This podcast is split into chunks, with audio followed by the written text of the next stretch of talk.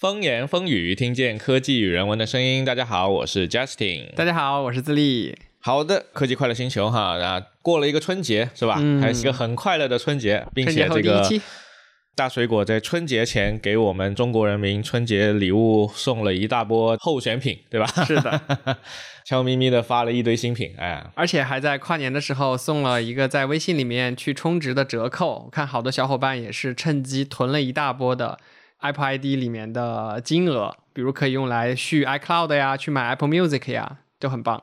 哦，你说那个买 Apple 的礼品卡嘛，gift card，对，还有这回事？好吧，那挺好的。哦，我倒是知道有一个优惠是他们在推那个 iCloud 加，就是那个 iCloud 的那个存储空间。啊，如果你还没有开通过的话，可以去官网拿一个 offer，然后点了之后就可以直接获得六个月的免费 iCloud 加。买过了那就没有意义了。它这个 iCloud 加是多少 GB 的？哎，我不太记得了因为我点完之后我不能开通，我点完之后是没有东西的，所以我干脆就没去理它了。OK，你好，哎，新春贺年，好吧？兔年大 OK 吉。呢，科技快乐星球啊、我们直接进入这个苹果发布会哈。发 MacBook 的时候，它是做了一个录制版的发布会，但是是悄咪咪的在官网发了，甚至大家都不知道。然后突然间哇一下，哎，发了出来，算是一个常规升级哈，升级了一个 M2 芯片还有一个 M2 Pro 芯片的这个 MacBook Pro，、嗯还有一台这个 Mac Mini。先说这个 MacBook Pro 吧。嗯，好，OK，MacBook Pro 的话呢，它的模具是完全没改哈，然后这个升级了这个芯片，属于算是一个性能上的这个常规升级。但是呢，这个跑分还是比较感人的。这个大家习惯了，这个拿了一个 新的 CPU 是吧？不服跑个分嘛，对吧？对这个跑分比较感人啊。这个新款的这个 M2 芯片，如果你买的是这个 M2 Pro 的版本的话，它的跑分是超过了这个 M1 Pro 的，这个是毋庸置疑。我们看一下这个 M2 Pro 的跑分呢，是跑出了单核一千九百五十二分，然后多核是一万五千多分。作为对比哈，M1 Pro 的十四、十六寸呢是单核一千七百多分，那嗯单核是少了两百多分，然后这个多核是一万分，那多核是少了个五千多分，所以这个多核性能的提升还是很很厉害的。但这个问题不大哈，问题不大。一个更离谱的是，M2 Pro 这个芯片的跑分其实是超过了 M1 Max。那它毕竟顶着一个二嘛，对不对？你总不能跑不过一代吧？不不，你你你不要忘了，M1 Max 是在 M1 然后 M1 Pro 拼了一下之后的。啊，哦，对，M1 Max 是比 M1 Pro 还要屌的，然后 M1 Ultra 是 M1 Max 还比 M1 Max 还要屌的。那就让我们期待一下 M2 Max 的到来，它应该会更屌。没错，而且我们可以看到一月份的这个 MacBook Pro 的这个造型是没有发生变化，然后 M 二的这个升级算是一个常规升级，所以期待一下今年二三年苹果的发布会能不能够给这个 MacBook Pro 带来一些新的外设上的这个改变哈，包括以前有一个鸡肋的 Touch Bar 啊，那好歹是人家算是改了改这个模具对吧，加了一点新的东西，那不知道今年会改成啥样，然后再顺便期待一下这个 M 二的这个超级版啊，这个 Max 和 Ultra 到底会有怎样的表现。我的印象，反正 Apple 上除了把那个 Touch Bar 给去掉以外，其他的就是年年改键盘，每次键盘都更人体工学了，也不知道到底什么时候是个尽头，期待一下吧。确实吧，但是跟着 Touch Bar 一起的还有那个蝶式键盘 Butterfly，就是年年修的那个那个垃圾键对，盘。还有那个指纹 Touch ID 都在那一块儿。对，到时候看吧。它反正我们从 M1 的这个 MacBook Pro 回归了这这套新的键盘之后，反正我是用的挺开心的我也是 Bar 也终于没了，但是它多了个刘海，这个刘海确实还是哎可以期待一下，但我估计它还会保持个三五年不变，我猜。OK，那这个是 MacBook Pro 哈。感觉呢，这个大家想升级自己手里的这个 MacBook Pro，如果你用的是这个英特尔的 MacBook Pro 的话，我觉得是时候可以买了。M2 是绝对值得买的，M1 都值得买了。嗯，但是呢，啊，这里有个但是哈，我先按下不表。我们来看一眼这个 Mac Mini 哈，Mac Mini 呢，这个大家经常吐槽说这个都二零二三年了，这他妈的用了这么多年的一个模具，至今没有改过，对吧？错了，它还真的改了。我们可以看到这个 Mac Mini 从二零一一年开始哈，它那套模具一直都是十四寸乘这个七点七乘对七点七啊，扁扁一直没改过。今年改了，改了多少呢？改了七点七五，七点七五。什么概念呢？就多了一丢丢的宽和深度。就是改了等于没改的意思就对了。饼更大了呗？啊，对，摊了一下，稍微大了一丢丢，所以它的模具实际上是改了。你要较真了说的话是改了，但这是一个 joke，好吧？你没有改到就算了。OK，但有一个挺有意思的一个，就是一个挤牙膏倒吸的一个效果，就是 M 二的盖中盖版本，嗯，是。直接大家就都不要买了，就是这个 Mac Mini 和这个 MacBook 的，为什么呢？他们的这个 SSD 的速度是远远落后于 M1 同款盖中盖版本的 SSD，就很奇怪哈。大家拿到手之后测了一下，发现为什么少这么多呢？啊，牙膏倒吸成这样了吗？那是因为这个新款的这个 MacBook Pro 和 Mac Mini 在 M2 上面呢，它是。其实它里面有两个槽用来装这个 SSD 的，应该是 SSD 哈。然后呢，在 M1 上，它的设计是直接把两个槽用满，就是你的两百五十六 G 的 model，它给你插两根一百二十八 G 的，那你就不就有两百五十六 G 了嘛？所以它就可以有一个双通道的一个效应，会快很多。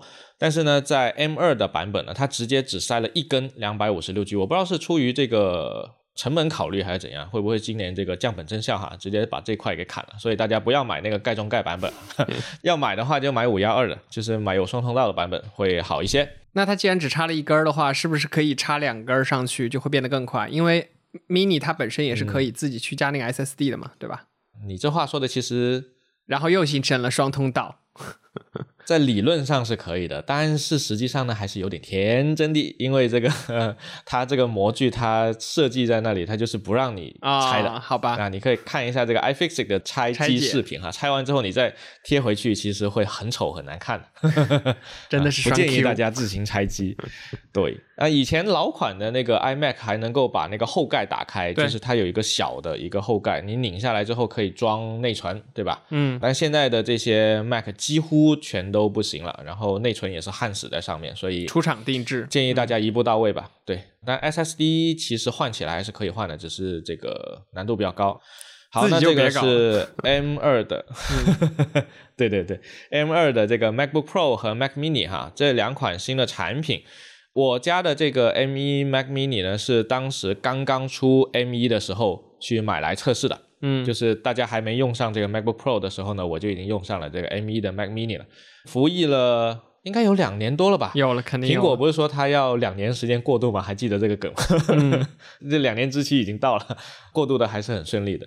所以我在考虑后面哎，可以试一试 M1 是不是换一个新的，但就不要换那个盖中盖版本了，可能就换一个这个容量高一点的。嗯，OK，那这个是 Mac 的产品更新哈，然后这个第二天苹果悄咪咪的又发了一个新品，我真是服了哈，所有人都是震惊了哈，怎么突然之间苹果发了这么多东西哈，连着两天发，当时还在猜快过年了会不会再发个第三个，耗光大家的年终奖。对，今年的年终奖只能说互联网寒冬哈，大家有就不错了，还要薅光我们年终奖，真的是。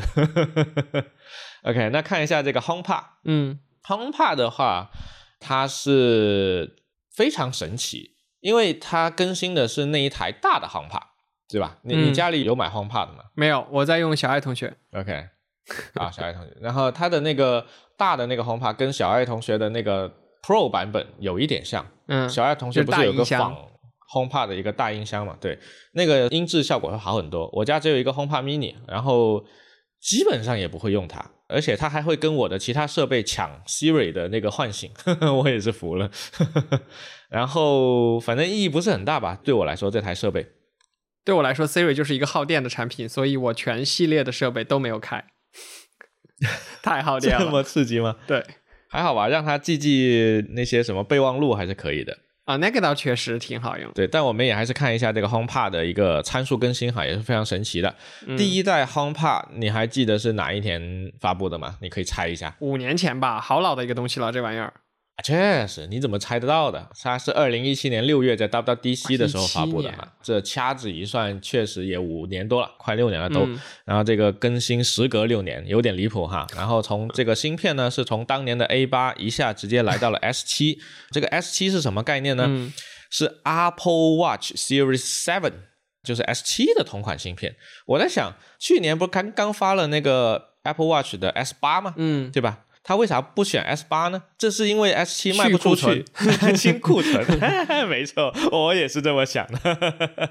作为对比哈，这个 HomePod Mini 用的还是这个 S 五的芯片，嗯，然后 HomePod Mini 这一次没有更新，但是呢，这个 HomePod 的第二代更新呢，也体现了它某些牙膏倒吸的这个情况哈，嗯，扬声器从当年的七个缩减为五个，然后最令人诟病的是这个 WiFi 从这个俗称的这个 WiFi 五。直接降级为俗称的 WiFi 四，有什么区别呢？我们现在大家普遍流行的新设备的那个 WiFi 基本上都是支持 WiFi 六协议哈，就是最大速率可以到六百到九千六百多的一个 Mbits，bits 不是那个 bytes。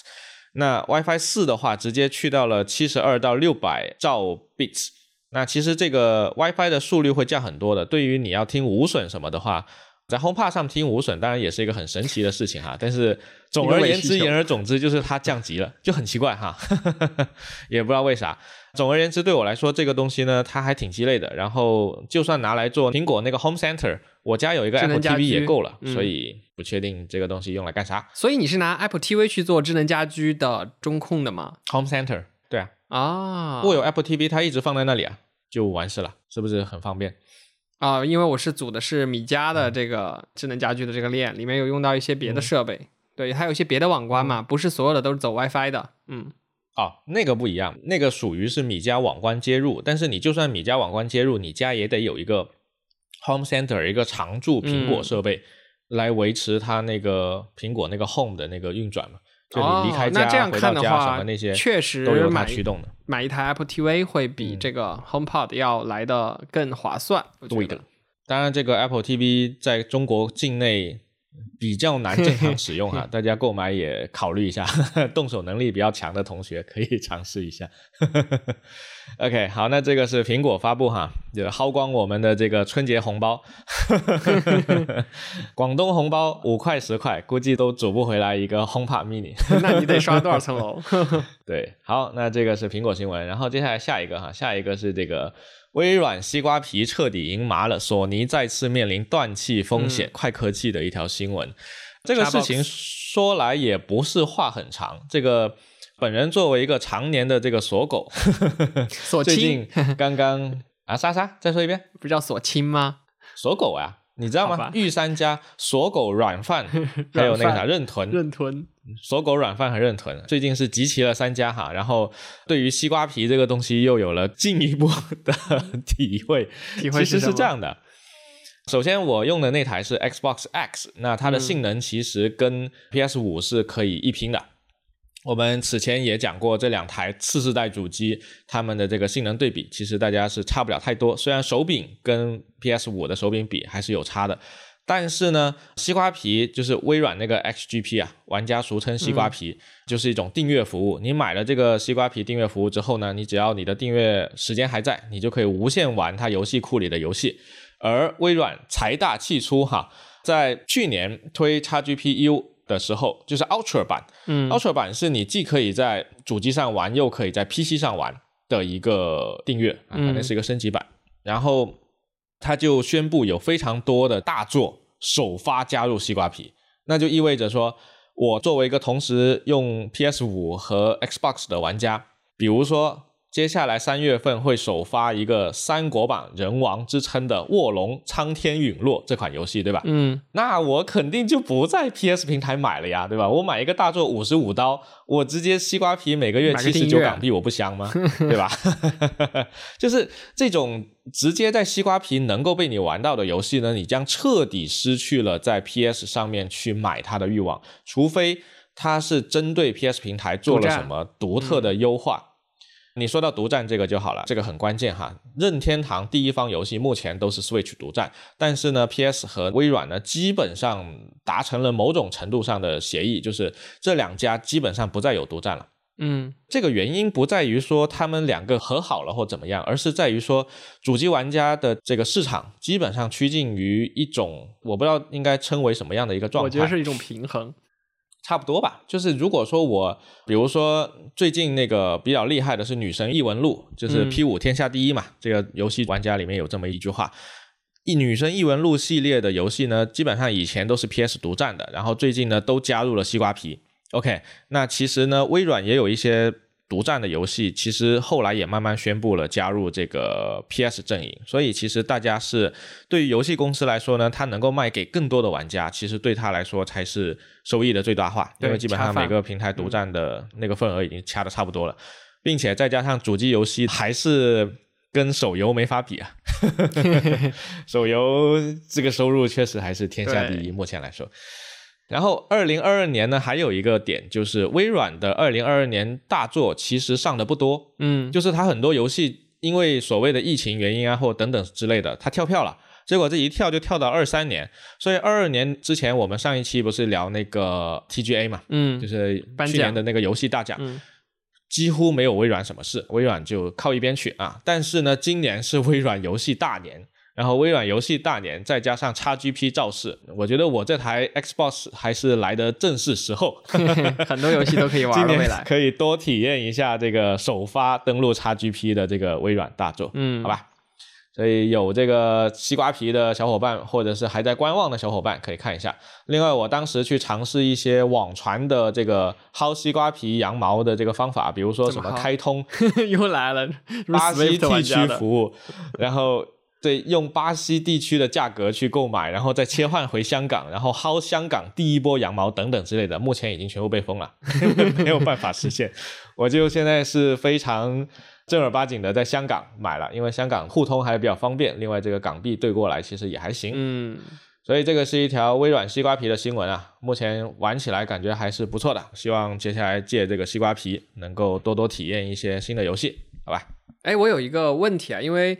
我之前入手了 Switch 之后，我发现大家在买游戏的时候分为两派，一派喜欢买卡带，另一派喜欢买这种数字版。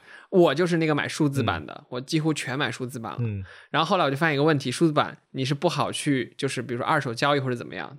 但是我还是更喜欢买数字版。那这边西瓜皮是有这方面的差别吗？或者怎么样？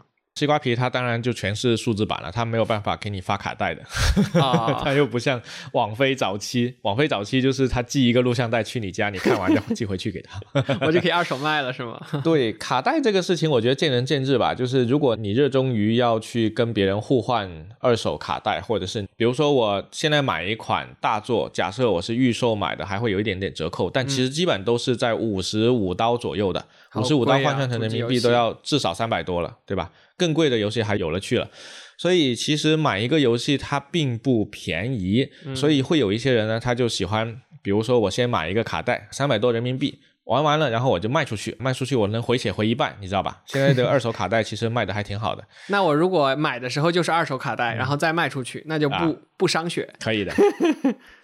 那那不至于，他收购的时候价格一定是呃远低于你那个买入二手的一个价格的。现在这这一套玩的很溜。你怎么知道我是二手买的呢？啊不不，我的意思是说那个收你收你碟的那个人。就是他卖给你，比如说他卖一百六这张碟啊是二手的，但是他收你的可能就一百块给你收，或六十块给你收了，就是一个一个中介的这样一个机构哈。我说的是这种啊，对，朋友之间的，或者说这种闲鱼上，朋友之间你还要薅他羊毛，你这太坏了。对，而且今年这一代 PS 五，我甚至直接就买了无光驱版啊，因为上一代那个 PS 四我的光驱。真的几乎不怎么用，早期还买买碟，后来都不用。我是挺支持这个纯数字化的这个，嗯，哎，对，还环保，对，环保还行吧，还行，我觉得还行吧。对，当然，在美国，像 GameStop，你还记得 GameStop 之前在二零二零年被炒得飞起的那个 股票？对，GameStop 其实很火的，就是很多大城市街头都有 GameStop 的店，那他们去买碟，可也许这个传统这个氛围会更重一些吧，我猜。嗯，我们这没有这样的店啊，那就算了呗。OK，西瓜皮过后啊，今年一月份其实这个 CES 二零二三在美国召开了哈，所以其实还是有不少的这个新的东西出来的，各种更新。对，比如说我们这个英特尔，对吧？这个被苹果最近几年搞得 焦头烂额的英特尔，当然它的这个高端线产品一直都不差哈，桌面级就是我们说桌面级，它就是我不怕耗电，反正就你散热不行，那我就上水冷，对吧？你需要功耗上去，那我就换个大电源，对吧？我桌面端我怕啥？所以其实它在高端 CPU 上面，其实目前来说还是占优的。对，但是这个被苹果打了两年能耗的这个方面呢，所以这个英特尔第十三代处理器出来了，i 九的一三九零零 KF。出来了之后呢，这个价格也喜人，性能提升也还不错啊，提升了百分之二十。慢慢挤。具体它最终出来了之后，效果怎么样，以及这个功耗怎么样呢？就有待极客湾之类的大佬去评测了哈。当然，这种看跑分吧。跑分不一定，因为像 PC 平台的话，它有一个特点就是。我 CPU 压住了之后呢，我还得考虑我显卡压不压得住。显卡压住了之后呢，我还得考虑到底是水冷布局还是我的机箱有多大。嗯。呃，然后我机箱有多大之后呢，我还得考虑我的电源有多大。你知道现在这个 NVIDIA 的这个显卡直接一插上去，我靠，你家这个电表一直在飞，你知道起飞了，我操，比你家所有的那些什么电冰箱啊、电脑啊、空调啊 那些加起来功率都要高，离谱，好吧？那英特尔反正是发了这个新的第十三代处理器了哈，AMD 的苏妈是根据这个锐龙七千系列更新了一个代号为 Dragon Range 的锐龙七零四五系列，其实还是用的这个 Zen 四的架构，其实基本上没有带来新一代的这个显卡 CPU，所以我们可以期待一下 AMD 今年应该会推出这个新一代的架构去对抗英特尔十三代带来的更新。然后顺便看一下 NVIDIA 的消息哈，NVIDIA 也是发布了新的这个四零系的这个显卡，之前的那个三零九零 Ti 已经很恐怖了，对吧？去年前年这个，当然这个 NVIDIA 的显卡呢出来之后呢，基本上是不可能买得到的哈啊！现在这个矿业有所改进，就是这个挖矿的方式有所改进了之后呢，矿卡是越来越少了哈，但是我相信。四零七零钛出来之后呢，大家依然是买不到的。然后官方定价呢是建议在六千四百九十九人民币起，这个价格我们看看就好啊，通常不可能低于一万块钱的。OK，然后这个也是有待跑分评测一下。最近组了御三家之后呢，我看这个西瓜皮，我的西瓜皮又不是可以用在 PC 上嘛？嗯，就我一直都想搞一台 PC 来玩游戏。看后面显卡价格，还有这个 CPU 价格趋于稳定了之后，可以考虑组一个。好久没有用 Windows 了，我现在都是在虚拟机里面用 Windows。我都很久没用 Windows 啊。对，还有一个比较有意思的是，这个 NVIDIA 之前不是跟那个梅奔合作嘛？嗯，就是搞了一个 NVIDIA 的元宇宙。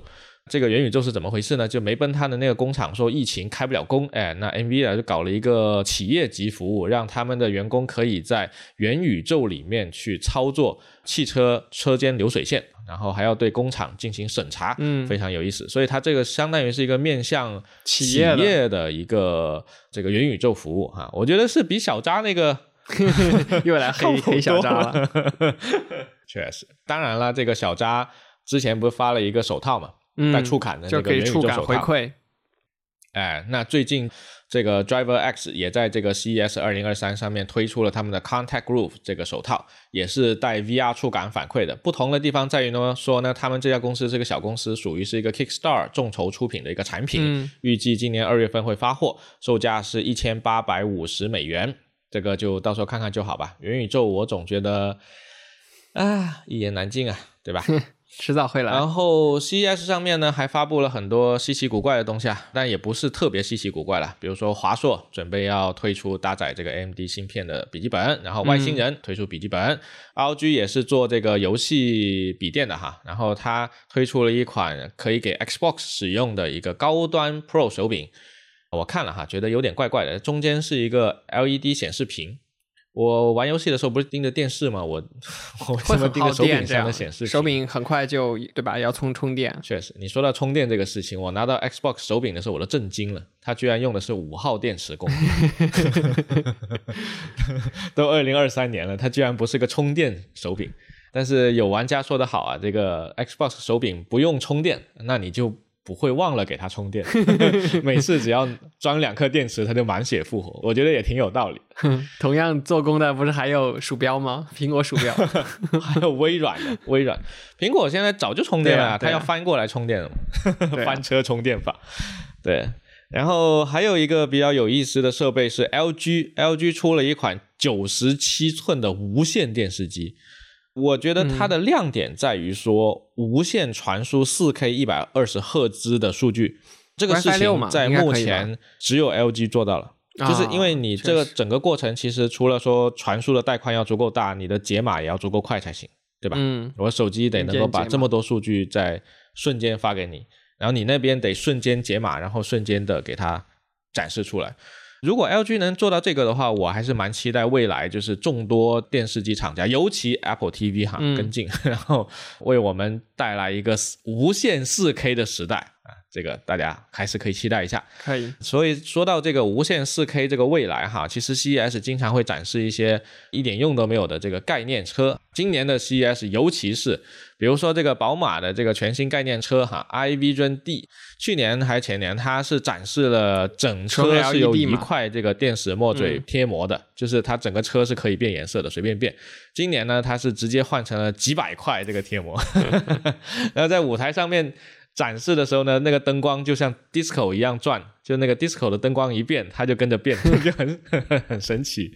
这种电子纸贴膜呢，是出自这个台湾的元泰科技提供哈，我觉得还是很有意思的。虽然说这个车不会量产，但是呢，在科技展上面就是要能够看到这种出乎意料的这种新的概念出来，对吧？激发大家的想象。其实只要这个没错，LED 或者这个电子墨水贴，它的那个分辨率和亮度。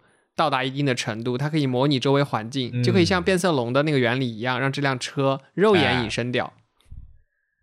比如土的颜色，加上一些周围的砖块的颜色。肉眼隐身可能有点难，但是我经常在路上看到特斯拉贴那种渐变膜，丑的我想吐啊！还好我没贴，就那种粉红渐变到绿，还是粉红渐变到紫。但是那个很流行，好不好？在我们这个车友圈里面是很流行的，人家叫什么？落日灰啊！哦天呐，这就像 RGB 之于 PC 玩家 是吧？哦，好像今年 CES 还出了一个 RGB 登场，出了一个这个 RGB 的一个 RGB 墙一个产品，就是它如果接上你的电视机，你的电视机里面的。光线变化了之后呢，这个 RGB 墙会跟着变，这有什么意义呢？这不会很闪眼睛吗？看电视啊，好搞笑，我也不知道有啥意义。然后接下来说几个跟车有关的哈，一个是大众也要公布它的新车型了，ID 七哈，未来是这个电动车的天下，包括这个贾跃亭的法拉第未来，有点神奇，这个名字还挺不错的，但我没想到是贾跃亭的，也准备在今年三月量产了哈，它要发布 FF 九幺这一款新的车型，然后索尼汽车哈，索尼汽车也准备要发布一款。新的索尼汽车，它应该是推了一个概念车，然后还顺便通报了一下去年 PS 五的这个销量，这个总共突破了三千万台。我一直很好奇啊，我最早去买 PS 五的时候，其实我一下就买到了，当时货是很充足的，但我没想到我买完了之后居然断货了，你知道吧？就很长一段时间，其他人是想买都买不到的。对啊，不然怎么会短视频上有那么多的段子？你拿着一个 PS 五在地铁里，然后还有各种给老公买的 PS 五，看到盒子整个人就疯掉了。很难买，很难买，非常离谱。但反正现在应该 PS 五应该好买很多了。然后我顺便还最近看到一条新闻，是那个小米有一个小米汽车，小米在造汽车，然后他们的那个概念车好像已经是有被曝光了。就是你知道那个路上会开着一些车是贴了那个伪装的贴膜的，是那种黑白啊，那种黑白格子，好像小米汽车也也出来了。对，很有意思哈。这个我们可以看到，这个电动车确实是这个汽车界的未来。期待一下年轻人的第一台电动车。小米 青那会不会出个青春版，然后再接着耍猴呢？应该是接着做期货，然后要抢那个邀请码，什么 F 码通道。好了好了，还是鼓励一下啊。回来，然后目前的电动车之王特斯拉之前说他在车内支持 Steam，然后现在 Nvidia 的那个 GeForce Now，就是他 Nvidia 自己的那个云游戏平台，也宣布将要开发这个汽车版。那未来大家充电的时候无聊就可以玩游戏了。我觉得这个场景是挺好的哈，因为现在电车充电，你如果真的站在高速站陪着它充电，怎么着快充也得个半个小时吧，对吧？确实，像今年如果过年回家，我要开特斯拉回去的话，应该要充非常多次电。如果不是碰到超级充电桩，那一次充电应该大几个小时要花出去。那个时候就可以需要 K 歌啊，或者去打游戏了。你平时充电充满是多久啊？平时充电充满慢充的话，六到八个小时吧。有时候放在公司楼下就挂着充就充好了。然后快充的话有两个小时，超充就更快了。超充就嗯本来特斯拉自己建的那个充电桩嘛，嗯嗯哎，那你是每周充一次，还是说每个月充一次，还是怎样我一般是每两周左右充一次。？OK，还行对，挂在那儿就一晚上就充满了。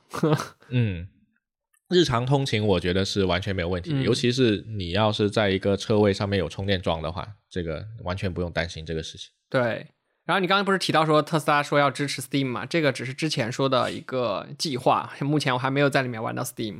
倒是什么 KTV 啊，什么话筒啊，嗯开始卖了。最近更新的那个更新本来是年前的，因为我我年后啊回来才开始更新到，应该是我目前经历过最大的一个更新。它上线了 Apple Music 的支持还上线了微信小程序，还更新了很多的游戏和一些界面的改动。我觉得这次更新真的是非常的大可。以的，可以的。啊、所以在这次更新之前，你在车里听歌，你要怎么听呢？QQ 音乐啊，我就用 QQ 音乐，然后加会员。哦而且今天我是第一次在车里用了 Apple Music，、因为我已经彻底切换到 Apple Music 了，开了它的家庭版。然后我发现 Apple Music 缺少一个功能，歌词功能。嗯它在车机里是没有这个功能的，而 Q 音乐这个功能，做的挺好的。里是没有这个功能。对，没有，我觉得 QQ 音乐那个功能不好，它 其实很容易分散那个驾驶者的注意力的。嗯你如果真的在车里跟唱的话，你会忍不住要去瞄它那个歌词，其实挺危险的。不要有这种东西比较好。然后你说到这个注意力啊，因为之前我们去操作这个音乐的这个车机系统里面，它是在右侧的，靠近副驾的那个布局。然后现在的这个更新之后，这个 UI 终于改了，回到了左侧。我现在去切歌、啊去改音量都非常的方便。但问题是，它还是一块巨大的 iPad，要看着它点，对吧？对对对你不能不看它点。我可以不用不用看着它点，我在那个方向盘上还是有一些操作键的。对。啊、有物理按钮，对有物理按钮。OK，汽车还是需要有物理按钮的。然后这次最惊喜的就是在上面看到了微信小程序，哇，这个看到了之后，就当时就听说过嘛，今天实测了一下，发现首先跑得很流畅，然后里面官方放出来的这几个小程序。功能也都非常齐全，包括有微信的听书啊这些的，一下子就扩展了很多的可玩性。你像我之前不是还做过三个小程序的小游戏嘛？我就想，哎，到时候这个小游戏啊，更多的小程序如果都能到车机上，那之前的这些小程序开发者、小程序的程序员，其实也突然间就变成了摇身一变啊，变成了车机的这个开发者和程序员。这个跨平台跨的是有点大哟，是不是很屌？这个，嗯，从产品的角度来说是吧？从技术的角度来说，好像还好，好像就跟开发的人没 没关系是吗？就是平台去跨的。因为它这种类似这样的技术，它就包的是一个 Web 的技术，嗯然后你只要 Web 的技术能够正常的去使用它，适配一下，其实难度不会很大。就自古以来，所有的跨平台技术，要么像 Java 一样搞个虚拟机，对吧？嗯那种其实 Java 如果做得好的话，它效率还挺高的，只是后来它那个 GUI 确实跟不上，有点难受。然后要么你像 Apple 一样掌握该生态的全部，然后你自己搞一个自己的对跨自己；要么你就像现在 Electron 或者像各类小程序一样，它打包成一个 Web App，通过浏览器来跨平台。嗯所以我还蛮好奇的，就是现在你能玩到的小程序它有多少个，然后都是哪些方向的？现在好像有五六个吧，刚说的微嗯。信听书，然后彩云天气，还有一个儿童什么啊，听歌的什么的东西。嗯，这我觉得还挺好的，就是你像更传统的那种油车车企啊，比如说像我那辆车，它其实不存在第三方应用，它有一些就是那些嗯什么所谓的互联应用助理那些就非常垃圾的那种应用。那我现在是完全靠 Apple CarPlay 来补充我的那个 车机的，我基本上上车就自动用 CarPlay，我就不会用其他的东西了。也不用它自己车机里的那些 App，完全不好用。CarPlay 其实依托的是苹果平台，嗯，对吧？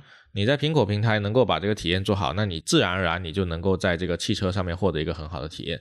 但是你要说我去开发一个小程序的话，我一开始开发的它可能是针对你的手机的一个小程序的一个体验，而且这个嗯应该也是目前所有小程序开发者的一个主要战场，对吧？对手机才是他们最大量的一个地方。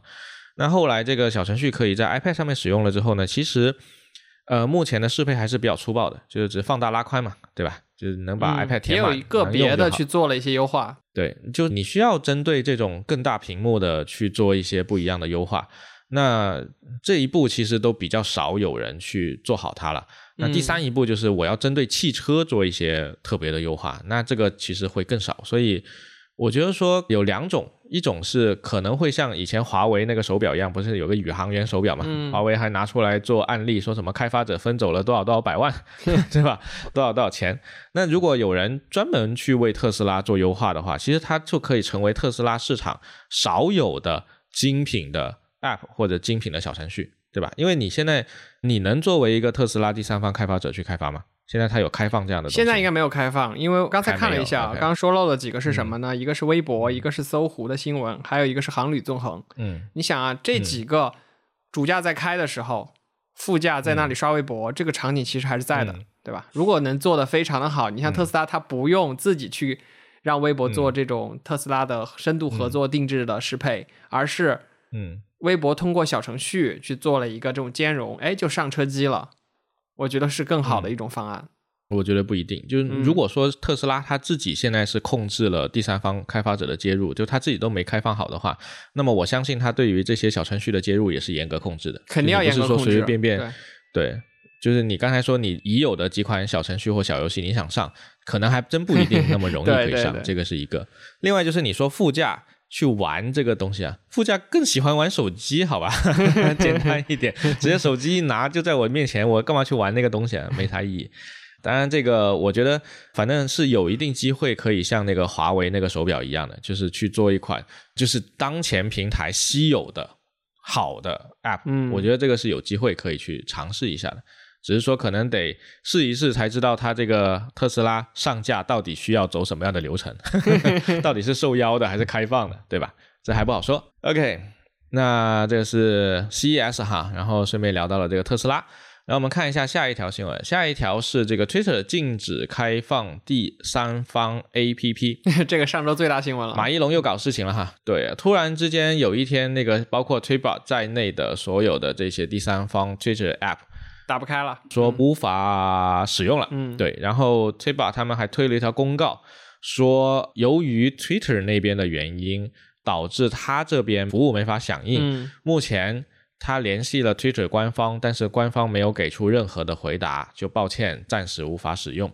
然后没过几天就正式宣布，所有第三方 APP 全部没法用了。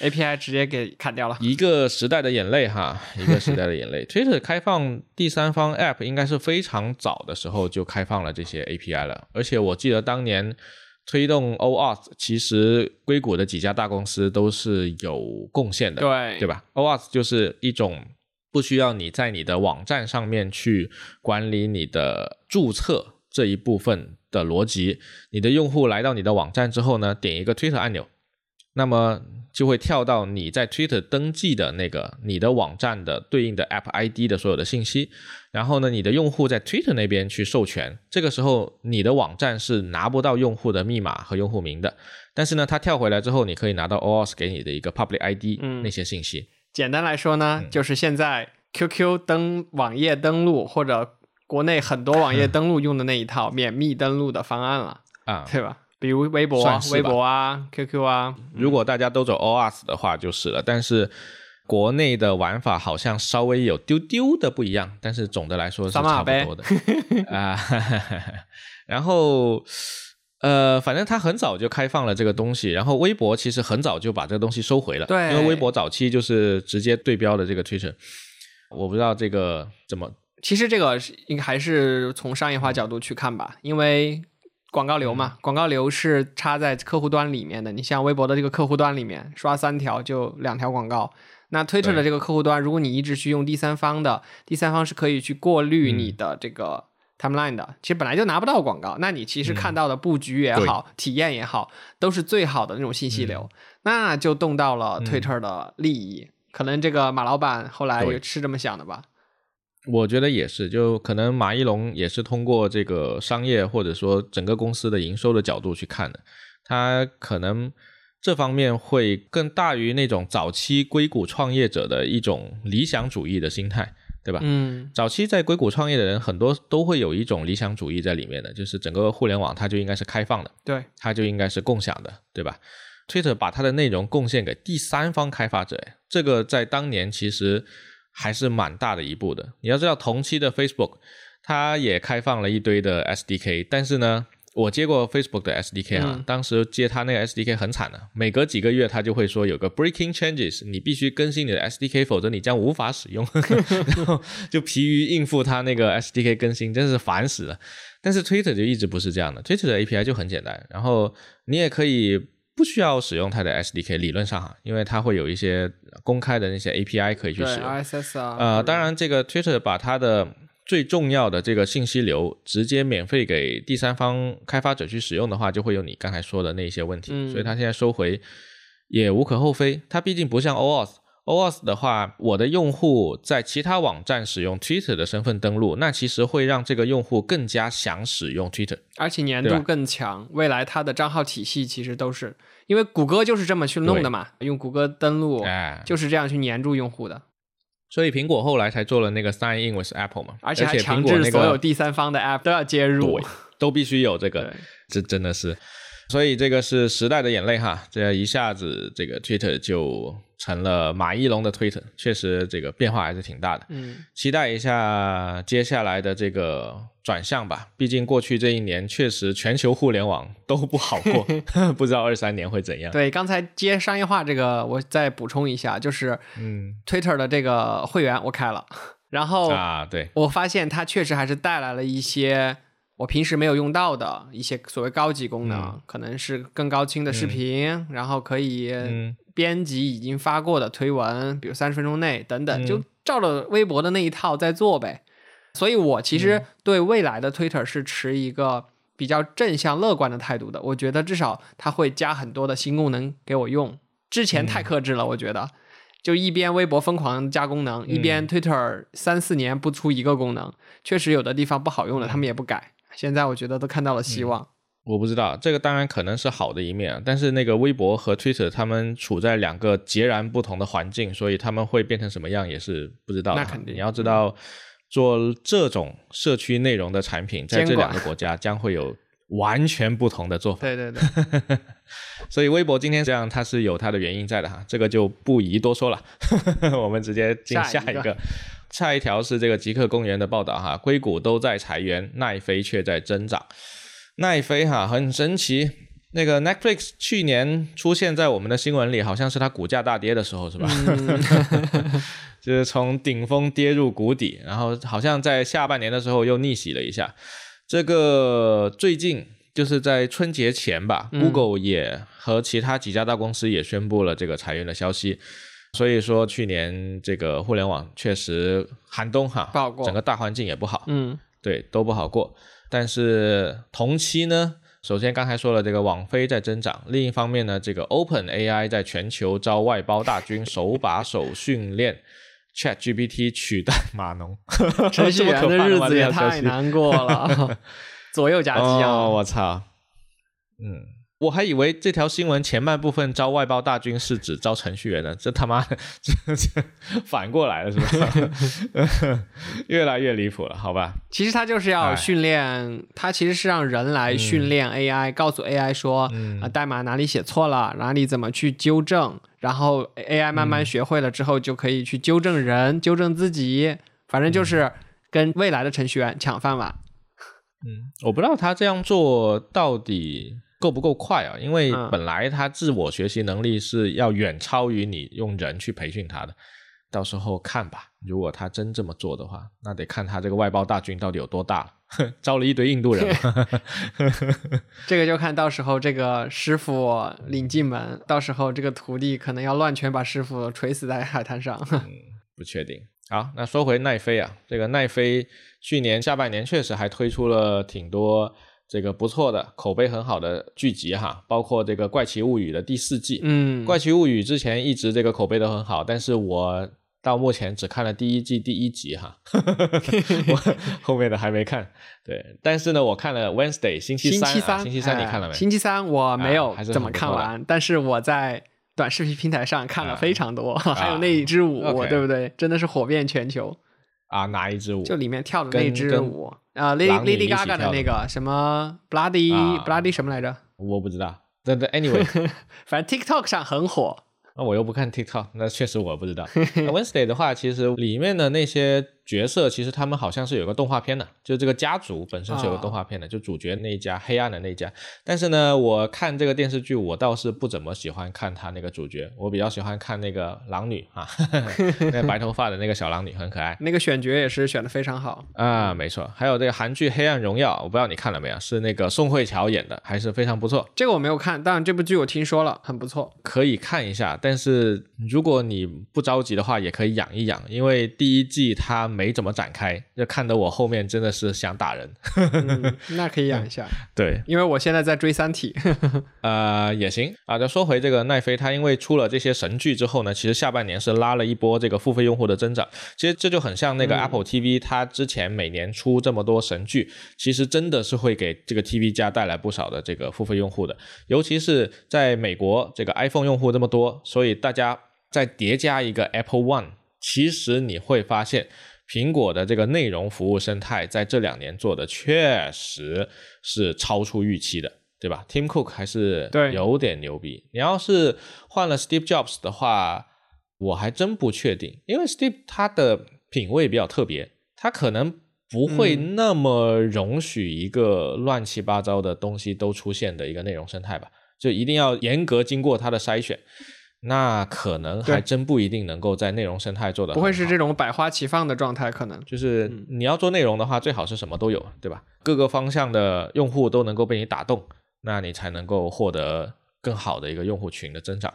OK，说回《三体》，刚才你提到这个《三体》哈，其实之前看了这个动画版，对，我说的是电视剧版。最后现在出了一个真人剧版，真人剧版我还没看啊，但是那个动画版呢，就真的一言难尽了。真的我觉得很拉胯，动画版啊，确实，别看了。确实，对，电视剧版的是可以追一追的，就是现在你看到第十集了，每次一出来我就去看掉它。是第一部的剧情吗，在这个原著还原上，对，啊包括演员的选角嗯还有演技上都很到位，可以看。可以啊，《三体》如果是第一部的剧情的话，那还对第一好。哎，就中间稍微有点慢啊，节奏。前面基本上不用开倍速，后期可以开一开。确实，但后期别开啊，你后期是最重要的 不是，我说这第一部的后期，啊。再到后面肯定就不能开了，可能逐帧看特效了。哦，你是说那个效果做得好是吧？嗯嗯嗯，那也还行，因为第一部其实没有什么涉及需要大特效的地方，第二部开始才会有。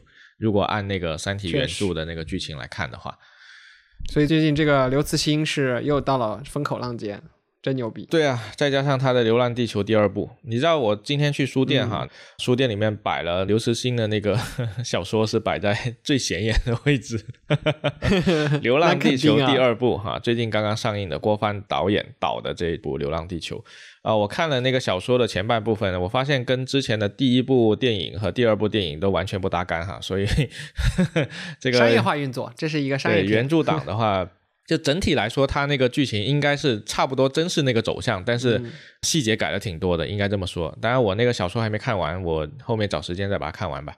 刘慈欣的小说总给我一种这样的感觉，就是我要找到一个合适的时机，我才能够把它看完。你知道《三体》，它是在写到第二部的时候，刘慈欣就已经算是把《三体》给写完了。嗯，但是出版社要求他出第三部，你必须得给我搞一个三部曲，所以他第三部才搞了一个奇怪的角色出来。但是呢，我看《三体》的话呢，我是第二部我很难看下去，一开始就是那个嗯巴拿马运河那个古筝吗那个铁丝就纳米就丝是 B 站的第一集啊，莫名其妙。对，就而且那个场面，哎，算了，不吐槽了，该吐槽的大家都应该听过了。所以《三体》哈，《三体》也是一个非常有意思的科幻小说，嗯尤其是我此前读《三体》之前，我从未接触过中国的科幻小说，所以刘慈欣确实是挺厉害的。此前看这个科幻小说，基本上都是看什么那个 Arthur Clarke 啊，沙丘啊还有那个啥，沙丘我当时还没看，嗯就我看《三体》的时候还没看。还有那个那个机器人三定律是谁提的来着？哎呀，我一下忘了。就反正美国还挺有名的那几个嗯科幻小说家写的作品，所以第一次接触中国的这个科幻小说，当时觉得还蛮震撼的。哎，还有一部中国科幻小说也挺好看，叫《北京折叠》，好像是个短片的。郝景芳写的，嗯当年拿了那个雨果奖，它是一个短篇小说，然后跟刘慈欣是同一个英文翻译的作者，然后他嗯最近好像还出了一个自己写的小说，啊，是科他幻吗？是美国应该是美籍的华裔，他名字叫什么我一时想不起来了。就郝景芳跟大刘都是同一个译者，然后当年那个翻译《北京折叠》的那个英文写的确实也还挺不错的，可以可以有兴趣可以看一下。《北京折叠》的话就。还是不评价了，省得得罪人。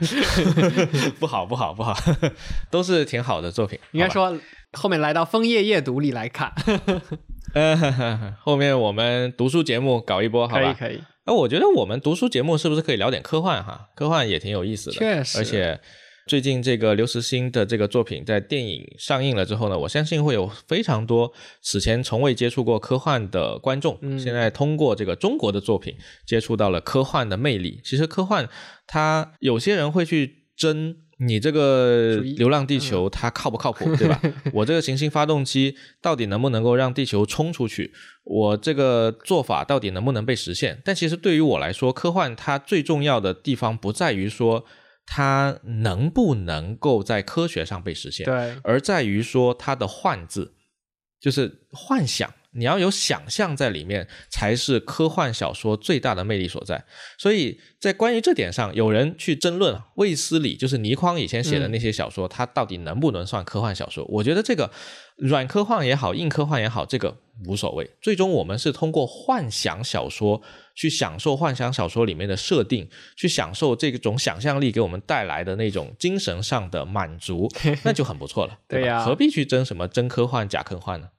而且你想，往前倒一百年，我们现在用的哪一样东西不是那个时候的科幻产物，对吧？或者说有类似的一些啊，东西。你倒一百年，一百年可以去读那个《海底两万里》啊《地心漫游记》啊，也都是挺不错的作品。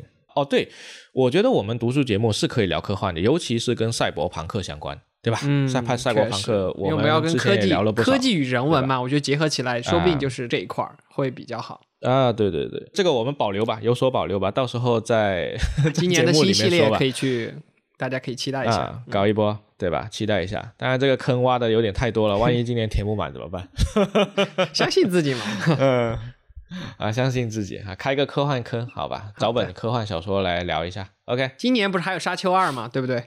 我不知道今年会不会上映，诶，嗯，去年还前年我们做的《沙丘》，当时好像说是二三年要上映，嗯到时候看吧。如果上映的话，剧情接下来接下来才到接下来还挺好玩的。始，之前一直在对铺。对，接下来挺好玩的，会很刺激，然后整个场面会拍得很好看。接下来的这个作品，而且大部分人都能看得懂，就不用再去研究什么那个附属什么之类那些鬼东西了，因为会有大场面、大看点，嗯不错 那可以期待一下。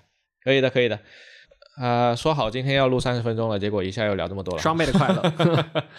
好，那今天这就是我们今天的这个科技快乐星球了哈。然后从这一期开始，我们科技快乐星球就不带片尾曲了哈。对，作为我们这个节目的一个小小的一个变化和改进。然后不管怎样吧，我们最近也在讨论说怎么去让我们的这些既有的系列啊，或者是我们新开坑的东西也好啊，去让我们的节目变得更有趣，或者说更有一些让大家喜欢的东西。